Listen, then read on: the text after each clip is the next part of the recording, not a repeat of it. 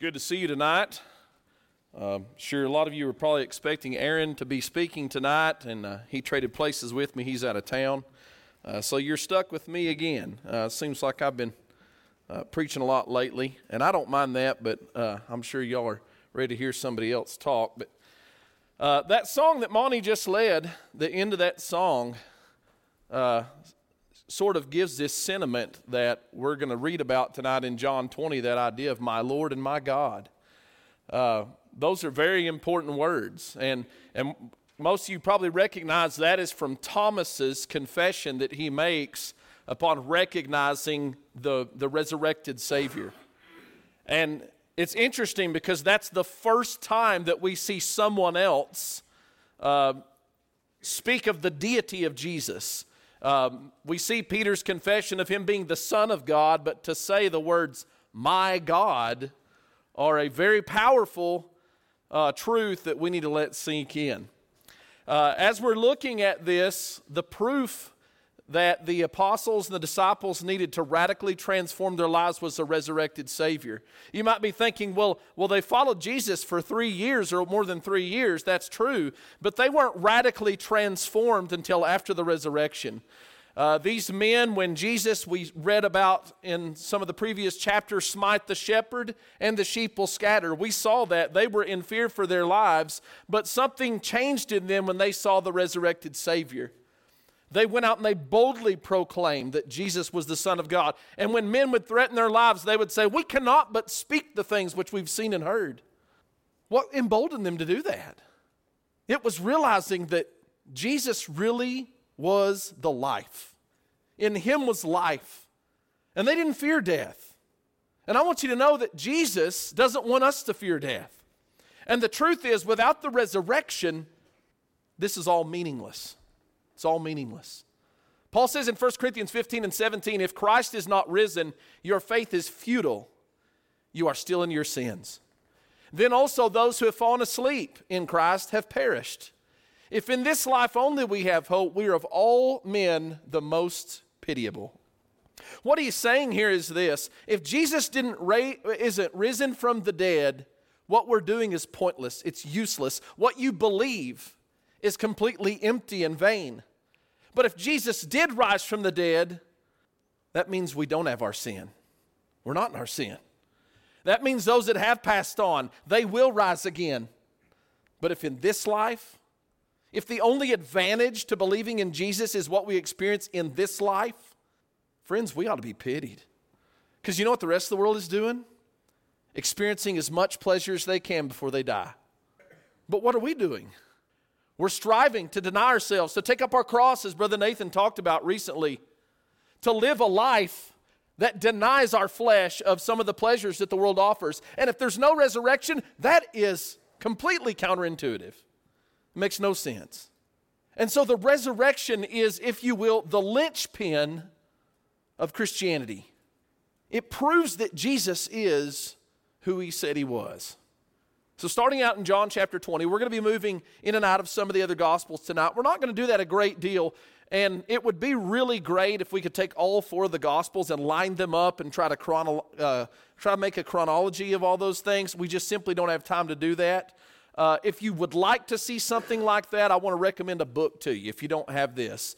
Uh, Brother J.W. McGarvey, who's passed on now, wrote a lot of different books. One of the my favorite of his works is called the fourfold gospel. And what he does in that fourfold gospel is he takes all the events that synchronize from the four gospels and he writes them all together and he'll put matthew mark luke and john together in one paragraph. So you get every detail. Really neat. Uh, if you can find one of those or download it on kindle i'd recommend that. We just don't have time to do that tonight. But we're going to go in and out of some of the gospels to pick up details that will help us in understanding john chapter 20 so, John chapter 20, verse 1, it says, Now the first day of the week, Mary Magdalene went to the tomb early while it was still dark and saw that the stone had been taken away from the tomb. So, this is something interesting about John's gospel. Matthew and Luke, especially, and, and Mark as well, they mention that there are several women who go to the tomb, but John only focuses on Mary Magdalene. He doesn't ever mention any of these other women. And I think he does that, he emphasizes her for a reason. It's not that he didn't know that they were there, didn't believe they were there, but again, these gospel writers, they wrote what was significant to them and from their perspective as the Holy Spirit directed them. And so, John had a different purpose for his letter, and one of the things that we're going to see here is that Mary Magdalene had a part to play in the resurrection of Jesus specifically. So we read about Mary Magdalene here, and it says she went to the tomb early while it was still dark. Now, if you remember from our other writings uh, that we've read, we saw, like in Luke, where the women who had come from Galilee that had followed after Jesus, it says, and they observed the tomb and how his body was laid. Then they returned and prepared spices and fragrant oils, and they rested on the Sabbath according to the commandment. This is what Mary is going there to the tomb to do. They had spent their time preparing a way to go basically embalm the body. It wasn't like what we have today, but they would go and they would intertwine spices within the wrappings. Uh, essentially, what they did was they swaddled someone. If, if we all know what that means, to swaddle something, they, they would swaddle a person in linen cloth and they would go put these spices in there. So that's what she's going there to do. And and if we read Luke 24, we actually realized that there were more than just her there. So, uh, this is Luke's account of what we just read in John. So, John just deals with Mary Magdalene, and notice they saw that she saw the stone was taken away. Well, Luke adds more details to that when he says on the first day of the week, very early in the morning, they and certain other women with them came to the tomb bringing the spices which they had prepared, but they found the stone rolled away from the tomb. So, there were other people with Mary Magdalene. That'll become a little more significant later. Okay, so verse 2, it's, it's, again, John is just dealing with Mary. And it says, after that she came to the tomb and saw the stone was rolled away, then she ran and came to Simon Peter and to the other disciple whom Jesus loved, and said to them, They have taken away the Lord out of the tomb, and we do not know where they have laid him. What's the first thing she does when she sees the stone rolled away? She goes to tell Simon Peter and John. That's, that's who this other disciple is that John often refers to himself as the disciple whom the Lord loved. And he reveals himself at the end of the book that that's, that's who he's talking about, the one that's testifying and writing this book. And so Peter and John now have been told by Mary. What did, what did she tell them? Did she say, Come look, the Lord is risen, he's alive from the dead? No. She said, Somebody stole his body. That's what they think. Somebody came and took Jesus, and I don't know where they put him. Luke 24, verse 10, it was Mary Magdalene, Joanna, Mary, the mother of James, and the other women with him. So, again, several women who told these things to the apostles. So, again, John is just dealing with the fact that Mary goes back and tells this to the apostles initially. And so, here we have that there were other women with him, and their words seemed to them like idle tales, and they did not believe them. So, Mary runs and she says, she says, Somebody took the body of Jesus. We don't know where he's at. And they're going, Really? Come on now. that didn't happen but Peter. You see that? It seemed to them as idle tales, but Peter. Okay, the rest of them are going, that didn't happen. Peter's going, I'm going to go look. So it says, Peter arose and he ran to the tomb, and stooping down, he saw the linen cloths lying by themselves, and he departed, marveling to himself at what had happened. What happened when Peter went to the tomb and looked in the tomb? Did he think, the Lord's alive? Did he go looking for the Lord? What did he do? He marveled what had happened. What had happened? Now, John, when we get to John's uh, account of this, John gives us another detail of this that Luke doesn't add, and that is that John was with Peter when Peter runs to the tomb. So, again, we're getting a full picture of what's going on here. And so it says, Peter therefore went out and the other disciple and were going to the tomb. So they both ran together, and the other disciple outran Peter and came to the tomb first. And he, stooping down and looking in, saw the linen cloths lying there, yet he did not go in. Then Simon Peter came, following him, and went into the tomb, and he saw the linen cloths lying there, and the handkerchief that had been around his head, not lying with the linen cloths, but folded together in a place by itself. Then the other disciple who came to the tomb first went in also, and he saw and believed.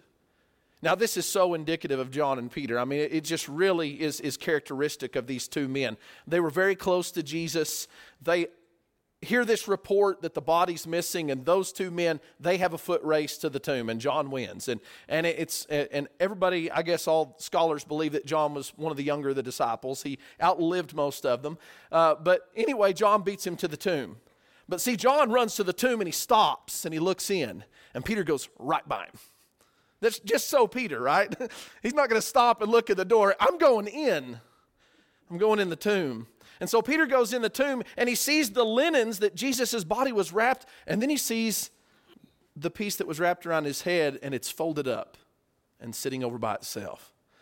Now, I'll tell you, if you're on social media, you're online, you're going to see all kinds of different stories about this handkerchief being folded and what that symbolizes. I don't know that any of that's true. What I do know is this that would have definitely grabbed his attention. Somebody didn't just come in here and unwrap Jesus and take him out, somebody carefully placed this handkerchief there somebody was careful about this and is trying to send me a message. I figure it's what he's thinking there.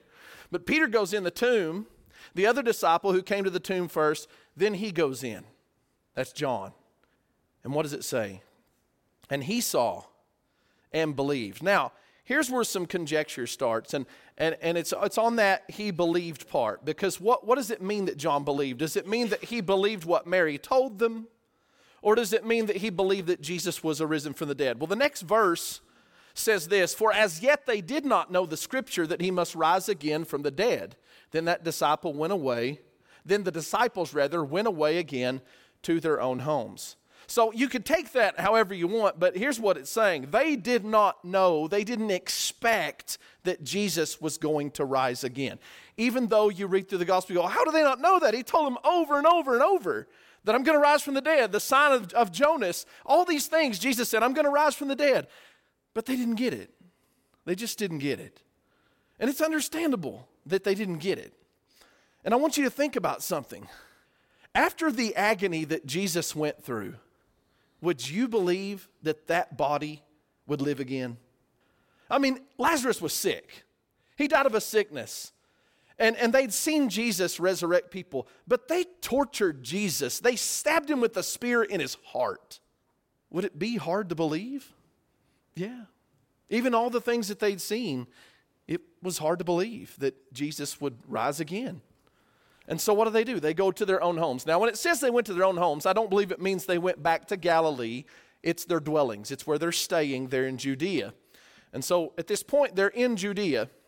Now, we're getting back to Mary now. So you get the picture. Mary goes to the tomb. She sees it. She runs. She tells Simon Peter and she tells John. They run to the tomb. And then we find out that while all this is going on with Peter and John, guess who's at the tomb? It's Mary. And she's standing outside the tomb, by the tomb, and she's weeping. And as she wept, she stooped down and looked in the tomb. And she saw two angels in white sitting, one at the head and the other at the feet where the body of Jesus had lain. Again, this is another one of those things where people say, well, you know, this represents the, the two cherubim that were on the, the Ark of the Covenant, and now they're showing this is the new mercy seat at the tomb. Of I, I, again, I don't know that all that stuff's true, but there's a reason why there's two angels sitting there. I, and, and they're at the foot and the head of Jesus. And, and Mary walks in and she sees these angels. And what's she doing? She's moaning, uh, weeping, she's grieving over the loss of the Lord. I, I just want you to understand this woman is not filled with hope right now. She is very much upset. These angels say to her, Woman, why are you weeping? She said to them, Because they have taken away my Lord, and I do not know where they've laid him. What does she think? Jesus is dead somewhere. Somewhere he's dead, and somebody stole him, and I just want to take care of him. I want to come do what I came to do. Now, when she had said this, she turned around and saw Jesus standing there and did not know it was Jesus. Jesus said to her, Woman, why are you weeping? Whom are you seeking? She, supposing him to be the gardener, said to him, Sir, if you have carried him away, tell me where you've laid him, and I will take him away. Jesus said to her, Mary.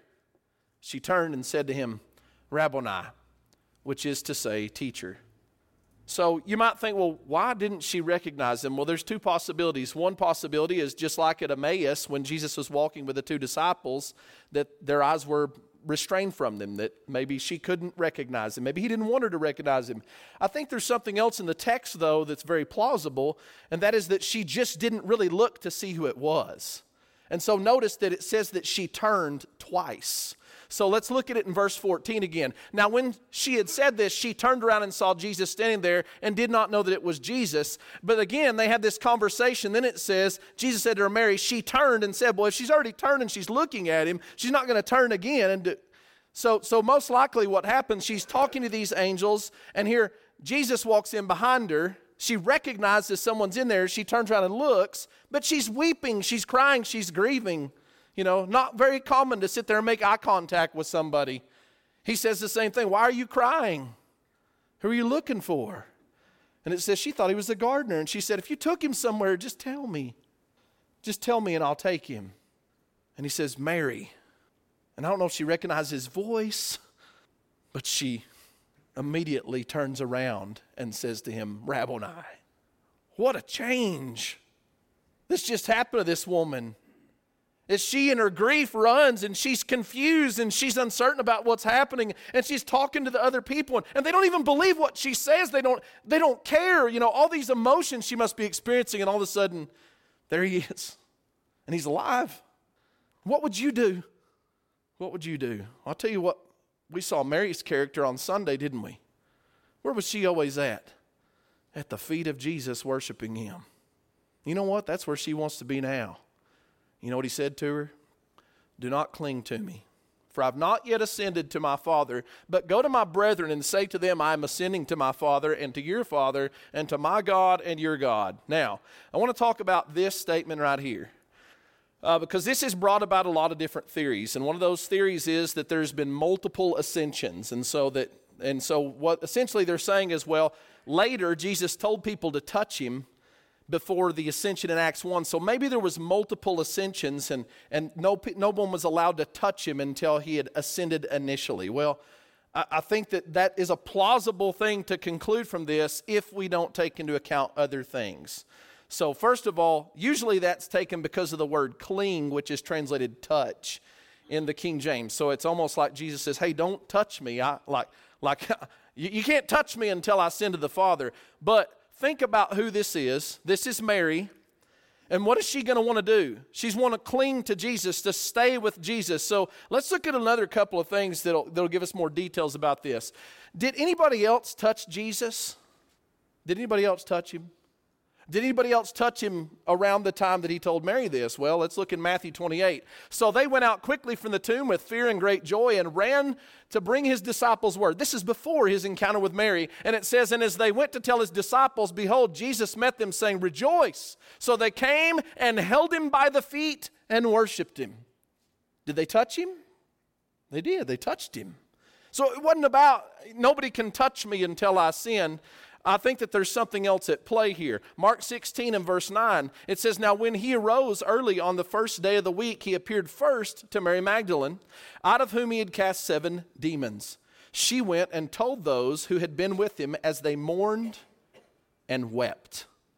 As they mourned and wept. I want you to again get the picture of the disciples. Are they sitting in a room waiting to hear news of Jesus' resurrection? No, they're grieving. And when they heard that he was alive and had been seen by her, they did not believe. Let me ask you a question Who was the first person to testify that Jesus was alive? It was Mary Magdalene. That was her job. You know what Jesus was telling her? Mary, I know you want to stay with me right now. I know you want to cling to me, but I got something for you to do. I want you to go and I want you to tell my disciples this. I want you to go testify to them that I am going to ascend. I'm going to ascend to the Father. And so what does she do? She goes and she tells them. And what happens? She comes and tells the disciples she had seen the Lord and that he had spoken these things to her. You know what? They didn't believe her. They didn't believe her. It was a woman that first saw Jesus, and it was a woman that first told the apostles, He's alive. She was the first to testify. Then the same day at evening, being the first day of the week when the doors were shut, so this is several hours later, And I want you to notice there's been two different group, well, one person, then a group of two people who have all told the apostles that Jesus is alive. That being Mary Magdalene and also the two disciples, Clopas and whoever the other disciple was that was walking with Jesus on the road to Emmaus. They all told the apostles, the disciples, that Jesus was alive. And now it's hours later, it's in the evening, and being the first day of the week when the doors were shut, where the disciples were assembled. Now listen, for fear of the Jews, they are locked inside of a house together, scared, because the Jews just killed Jesus. And they probably think we're next. And the door's closed, and Jesus appears. Would that get your attention? He didn't open the door and come in. He just appears in the house with the door being closed and stood right in the middle of them and said, Peace be with you. When he had said this, he showed them his hands and his side. Then the disciples were glad when they saw the Lord. Boy, that sounds great, doesn't it? You know, if you just read John's account here, you get the idea that all Jesus had to do was say, Guys, it's me. Look at my hands and my feet. And they were like, It's the Lord. And we're going to come back to that in a little bit. We're going to come back to that when we talk about Thomas here in a few moments. But hold on to that. John chapter 20 and verse 21. So Jesus said to them again, Peace to you. As the Father has sent me, I also send you. And when he had said this, he breathed on them and said to them, Receive the Holy Spirit. If you forgive the sins of any, they are forgiven them. If you retain the sins of any, they are retained. This is a very challenging passage. And so some have said, well, Thomas, he, he wasn't there. We're going to read about that in a minute. He wasn't there, so he didn't get the Holy Spirit. Well, I don't believe this is the moment when they received the Spirit, that what was happening here was symbolic. And so Jesus makes this statement As the Father has sent me, I'm sending you. Well, how do we know that Jesus sent? Uh, when was it that Jesus was rather sent on his mission? Was it when he received the Holy Spirit? Right there it is baptism, it says after that he was filled with the Spirit and being led by the Spirit out to be tempted of the devil. That was immediately after his baptism. What happened then? God declared, This is my son. Now Jesus is saying, As God has sent me, as the Father sent me, I'm going to send you. And he's designating them. He breathes on them symbolically. Why? What is the job of the Spirit? What have we been reading about in John 14, 15, and 16? What is the Spirit's job? It's going to inspire them, it's going to remind them, it's going to equip them, it's going to show them things to come. It's going to guide them into all truth. It's all about what's being revealed here. And so, what's happening here? Jesus symbolically is breathing on them to show what's going to come. And then he says this If you forgive the sins of any, they're forgiven them. If you retain the sins of any, they're retained. Do you think Jesus is passing on the judgment and authority to the apostles to go out and say, Your sins are forgiven? Your sins are forgiven? I don't believe that's what he's saying at all. What was their job? To go and preach the gospel of Jesus Christ. It's all about forgiveness of sins. It's, that's the job that they did. They laid the foundation of forgiveness of sins. They went out and they told people, this is what you must do to be saved.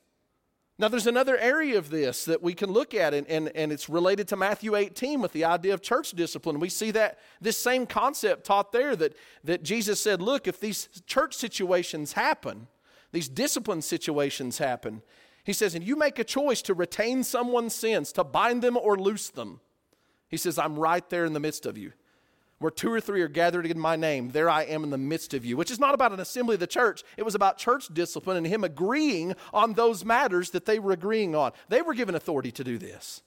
But they weren't walking around going, Your sins are forgiven, your sins are held. That's not what he's talking about. He's passing on responsibility and authority because they're about to take over the work that he was doing.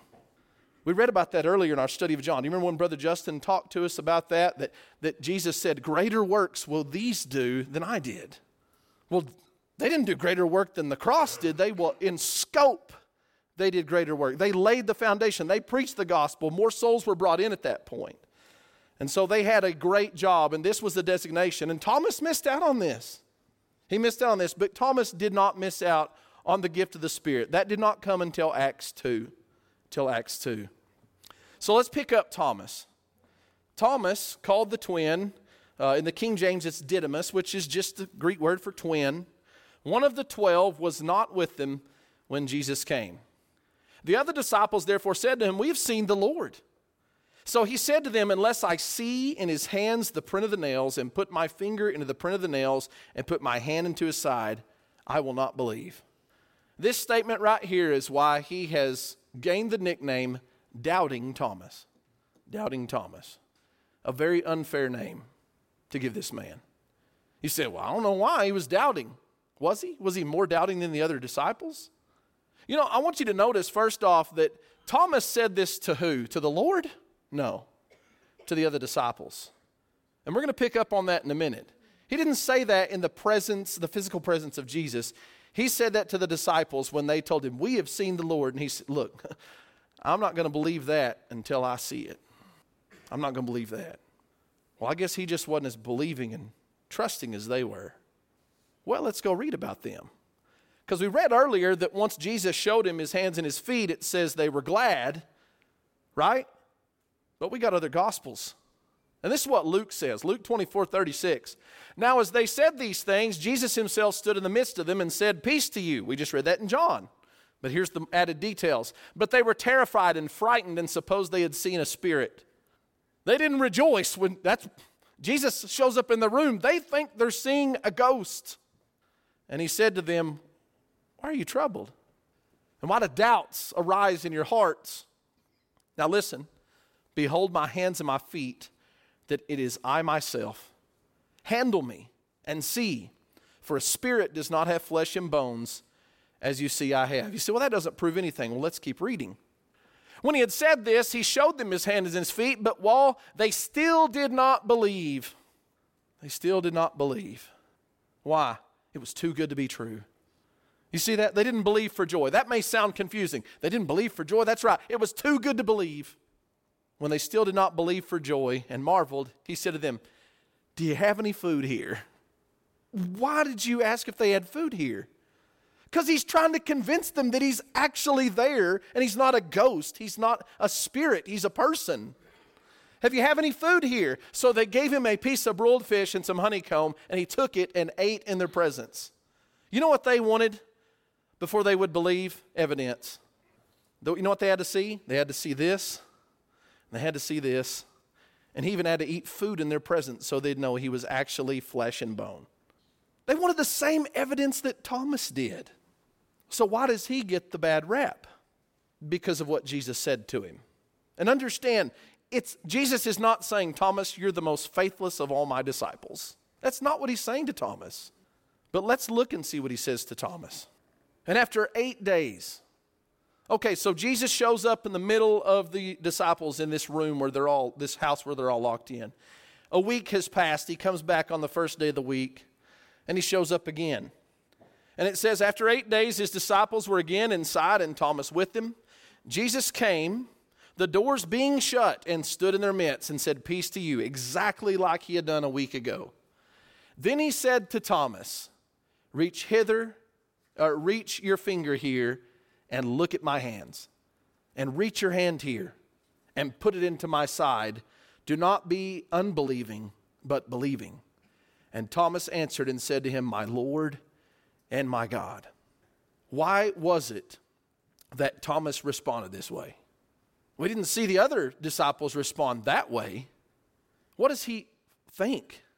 Not just my Lord, but my Lord and my God. Why, why go there? Well, number one, Jesus just appeared. he just appeared in the room. Uh, number two, he saw the evidence of the wounds.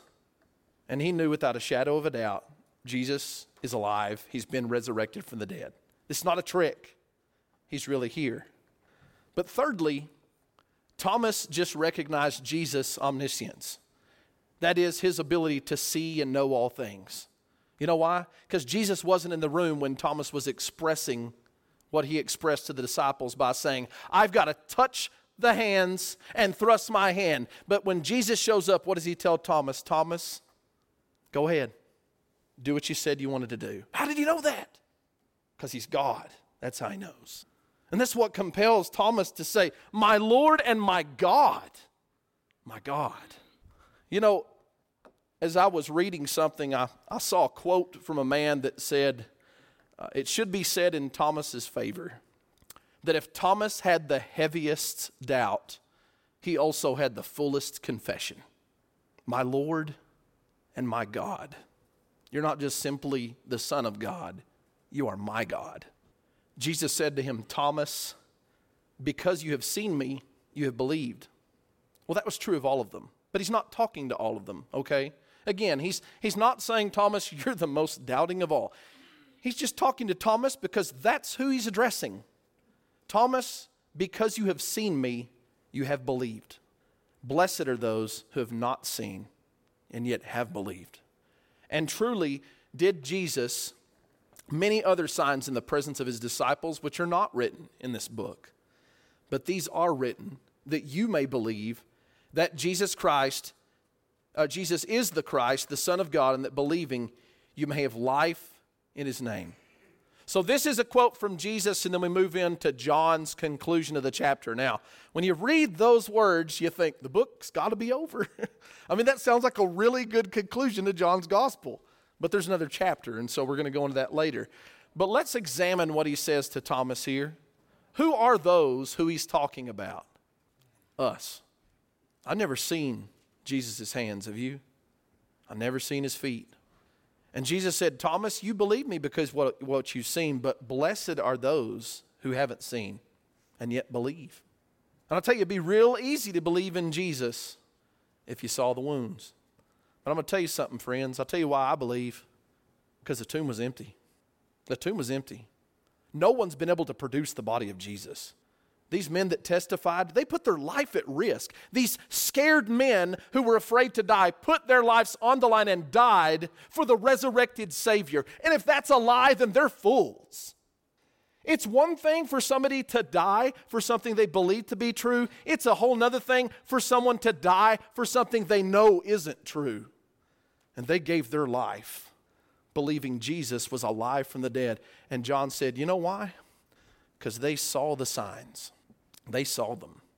And I don't believe that in that he's specifically referring to all of the signs that Jesus did in his life. I think he's talking about all the signs that Jesus did after he was resurrected to prove to them that he is the resurrected Son of God.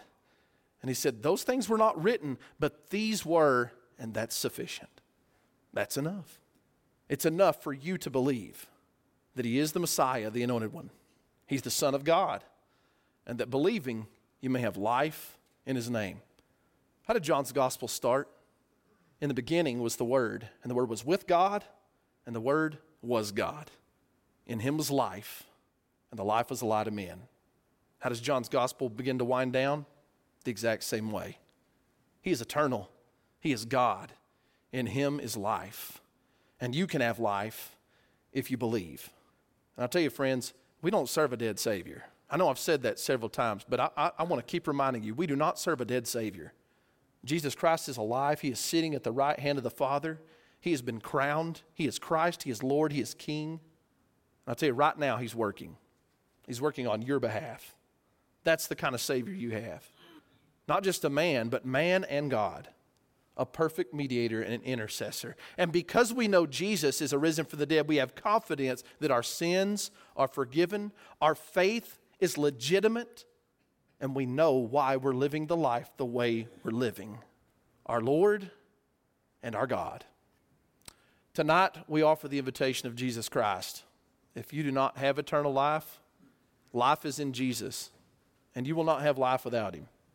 If you are here tonight and you are a Christian, you've been having struggles in your life, we just want to help you. This is the invitation of Jesus. It is through His healing and His power that we are enriched and we're blessed. And if you need His power tonight, we invite you to come as we stand and we sing.